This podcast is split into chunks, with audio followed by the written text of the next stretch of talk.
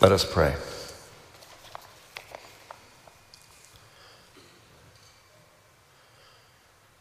O God, eternal light, in whom is no darkness at all, illuminate our hearts and minds in the reading and preaching and hearing of the word.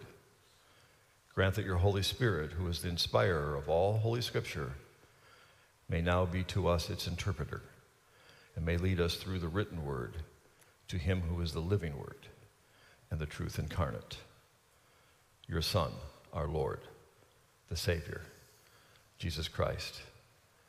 Amen. This Advent season, Jeff and I are preaching through four passages, the four that are the first four read as lessons in the traditional lessons and carols.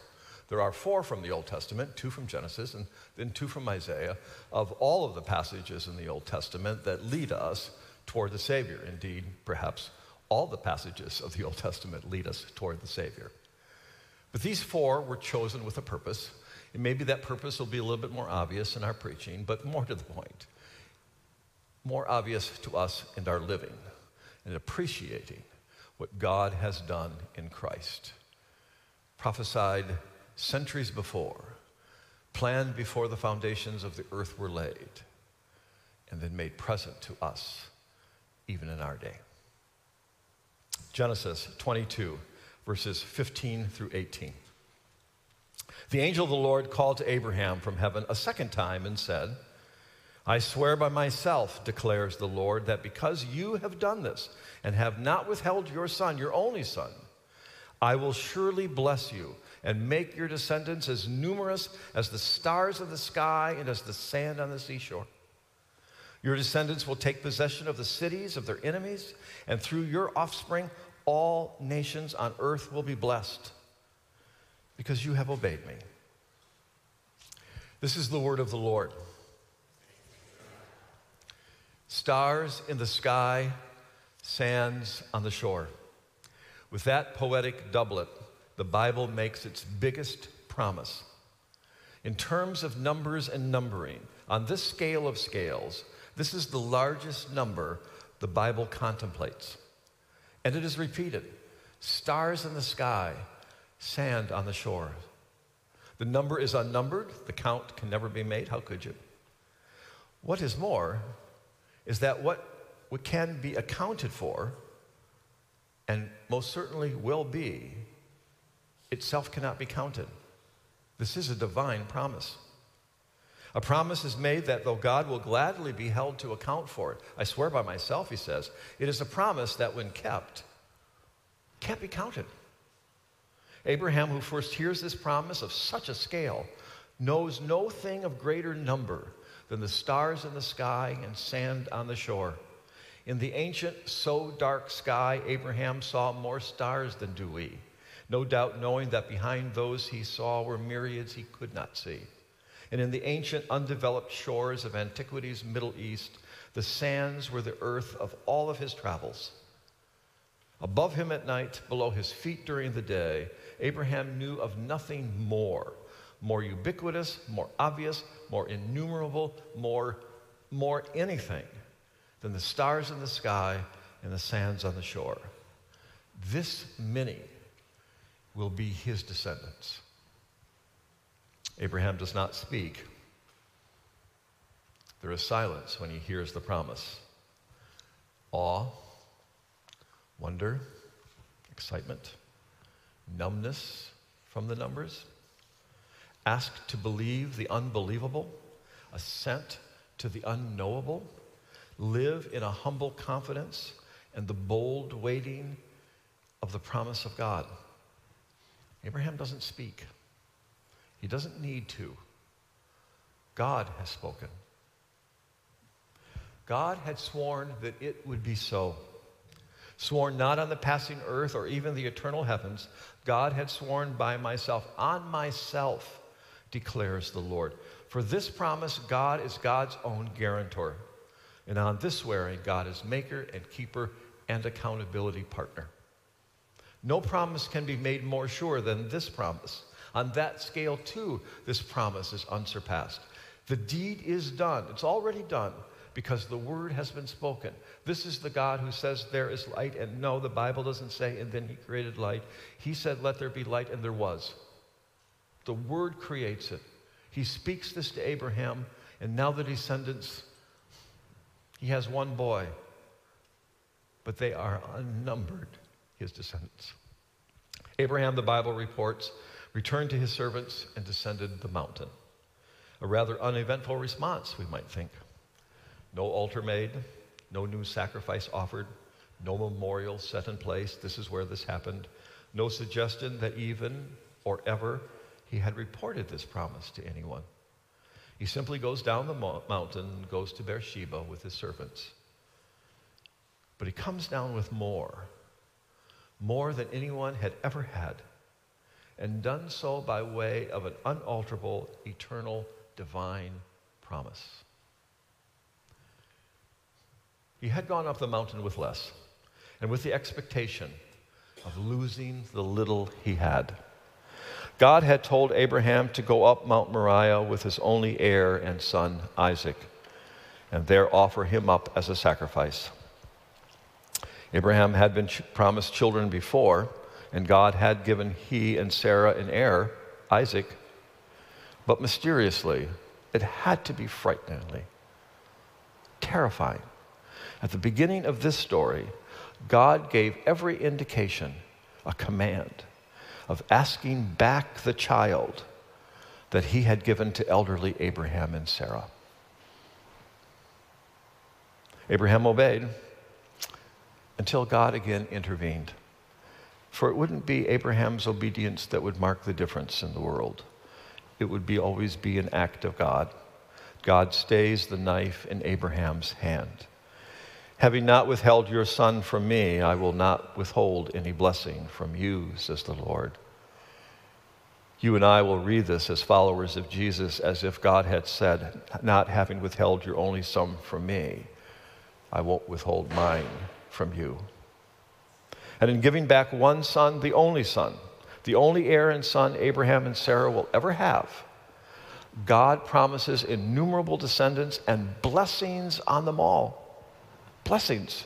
Blessings abound, blessings all around, blessings to all, blessings overflowing to all others, blessings coming through them to everyone else, all the nations, life, creation, God's all things will be filled with blessing.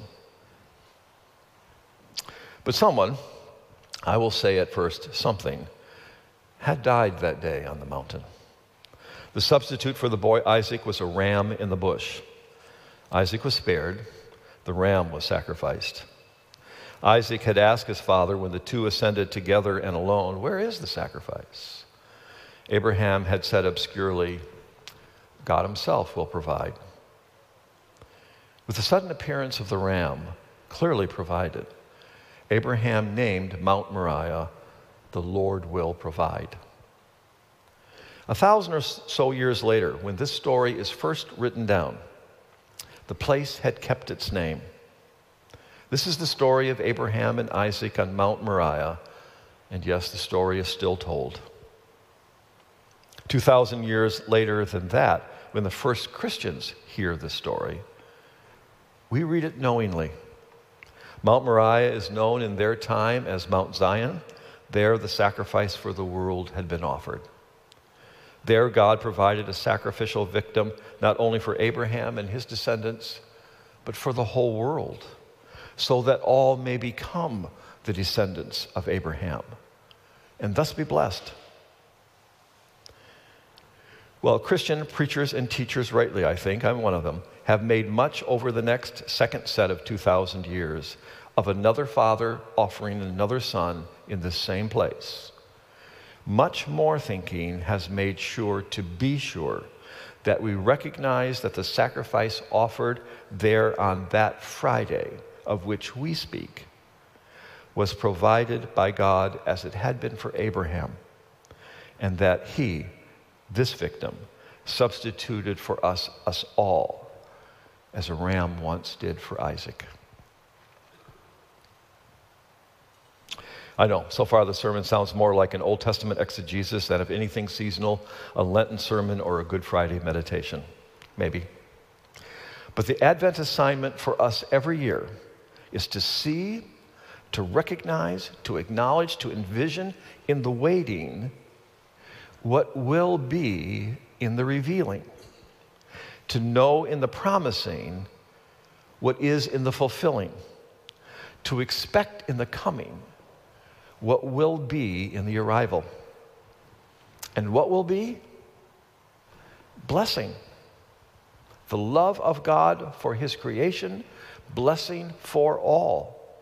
God's love for God's own world, the object of His creation, the object of His love, is known by the experience of God's blessing to us in Christ. Blessing is the provision of every, well, of every provision, of providing for creation whatever it is that is needed, and then more. For Abraham, a place to be, Abraham will be blessed by residence in the land of promise an heir to receive and give in turn to the next generation. Abraham and Sarah will have a son, Isaac, who will have a son, Jacob, who will have a son, who will have. So much is this blessing of continuance at the heart of God's blessing that sometimes when God refers to God, he says, I am the God of Abraham, Isaac, and Jacob. He's the God of the whole world. I am the God of Abraham, Isaac, and Jacob. God is known in the continuing line of his promise, his love, his blessing. Peace and prosperity for Abraham. Abraham and Sarah will be admired in their living, if not envied, and honored greatly in their passing. The promise is that their descendants will possess the cities of their enemies. And God will provide protection for his people, peace and prosperity with it. God blesses his own. But in speaking with Abraham, he intimates all are his own. And what is more, what is very much more, there will be blessings for the nations. This story started with one man going up a mountain with one boy and almost losing him there. A promise that might not make it past the first generation. The story's immediate end is the saving of the boy and the promise of innumerable descendants through the ages. But that's not the story's final end. You know that. It hasn't even ended yet by this one boy, this one family, this one nation, this one people, all the nations, all the people will be blessed. From one to then another, to a few, to a family, to a people, to all the people. This has always been the promise. This has always been the plan. This is not something God came up with later after it worked with a few. But when He announced it to one, He included all. I'm glad because it included me. The blessings of God widen. God would bless one in order to bless many. Abraham, then Abraham's family, then Abraham's people, then a nation ever widening. One star, one grain of sand on the shore, then a night sky full with lights and the shores full with grains. First, a woman visited by an angel in Nazareth. Then a few disciples following. Then a gospel proclaimed in the cities of the enemies, taking possession of them. Then us. Someday, all the nations. The descendants of Abraham will not be limited to the bloodlines, but extended to the whole of creation. 2,000 years later than Abraham, another angel will make another promise, speaking for God. This time, not to an old man, but to a young woman, an unmarried woman, a virgin, we're told. It will be about her descendant and the blessing of all the people. Greetings, you who are highly favored. The Lord is with you. Do not be afraid, Mary. You have found favor with God, and you will conceive and give birth to a son. And you are to call him Jesus, and he will be great, and he will be called the Son of the Most High. The Lord God will give him the throne of his father David, and he will reign over Jacob's descendants forever. His kingdom will never end. The Holy Spirit will come on you, and the power of the Most High will overshadow you. So the Holy One to be born will be called the Son of God. Even Elizabeth, your relative, is going to have a child in her old age and she who was said to be unable to conceive is in her sixth month. for no word from God will ever fail. I am the Lord's servant, Mary answered. May your word to me be fulfilled. Mary's obedience is counterpart to Abraham's. God's blessing of old is repeated to her then. His kingdom will have no limits. Stars of the sky, sands on the shore. Behold, said the angels to the shepherds, I bring you glad tidings of great joy. It shall be for all the people. This is the moment when the nations are included in the blessings of Abraham. The Savior is the Savior of the world. This one descendant of Abraham, he will be for all the people. After the story of Mount Moriah, the Bible's next story is the tender tale of the death of Sarah. I love reading this story. Abraham mourns, Abraham weeps. With no place of his own, of their own, in which to bury her, owning no land in the promised land, he begs to buy some small parcel from the neighboring Hittites. Admiring Abraham, they offer land not for sale, instead, extraordinarily offer to honor her in their own best tombs. Abraham declines. After a lifetime of unending travels and woes over much of the ancient Near East. Abraham and Sarah, at first the full length of Mesopotamia. You have never walked so far in your life. Then up and down Palestine more than once, across the Sinai into Egypt, always itinerant.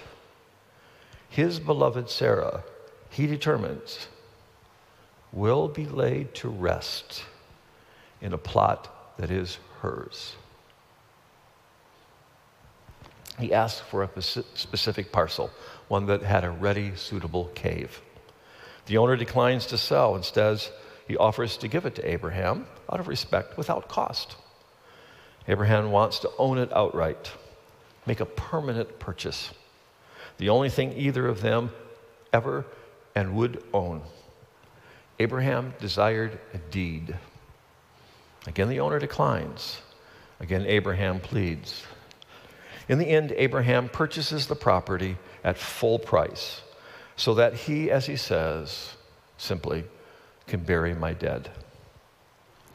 The death of the beloved matriarch Sarah would be the occasion of the first deeded plot of the promised land given to her and her descendants, the first blessing of the land. It is a small down payment on the grand promise of God that her descendants would fill the skies and cover the earth and be blessed. Sarah dies with one son, her only son. The uncountable number of descendants will need to come from just one. One could be forgiven for thinking one might not be enough. One must remember the promises of God, though, are sure, though they are not yet fulfilled.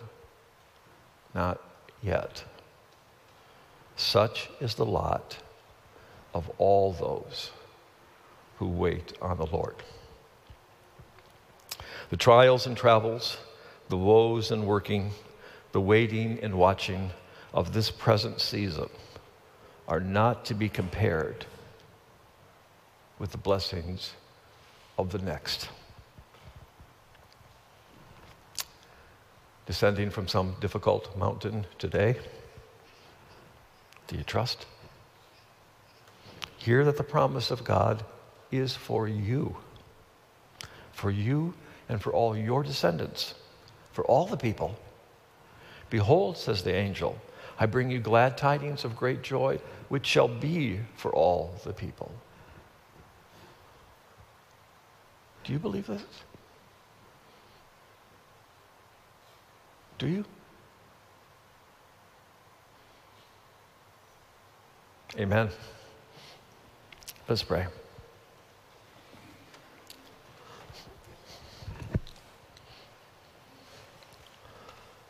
We confess we think sometimes how little we have and how far short of keeping promises it seems you have been.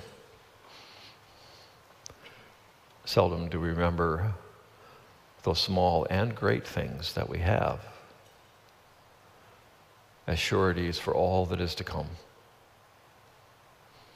For your word to Abraham and to Sarah, for your word to Mary and to Joseph, for your word this day to us. We give you thanks. Help us to believe. Amen.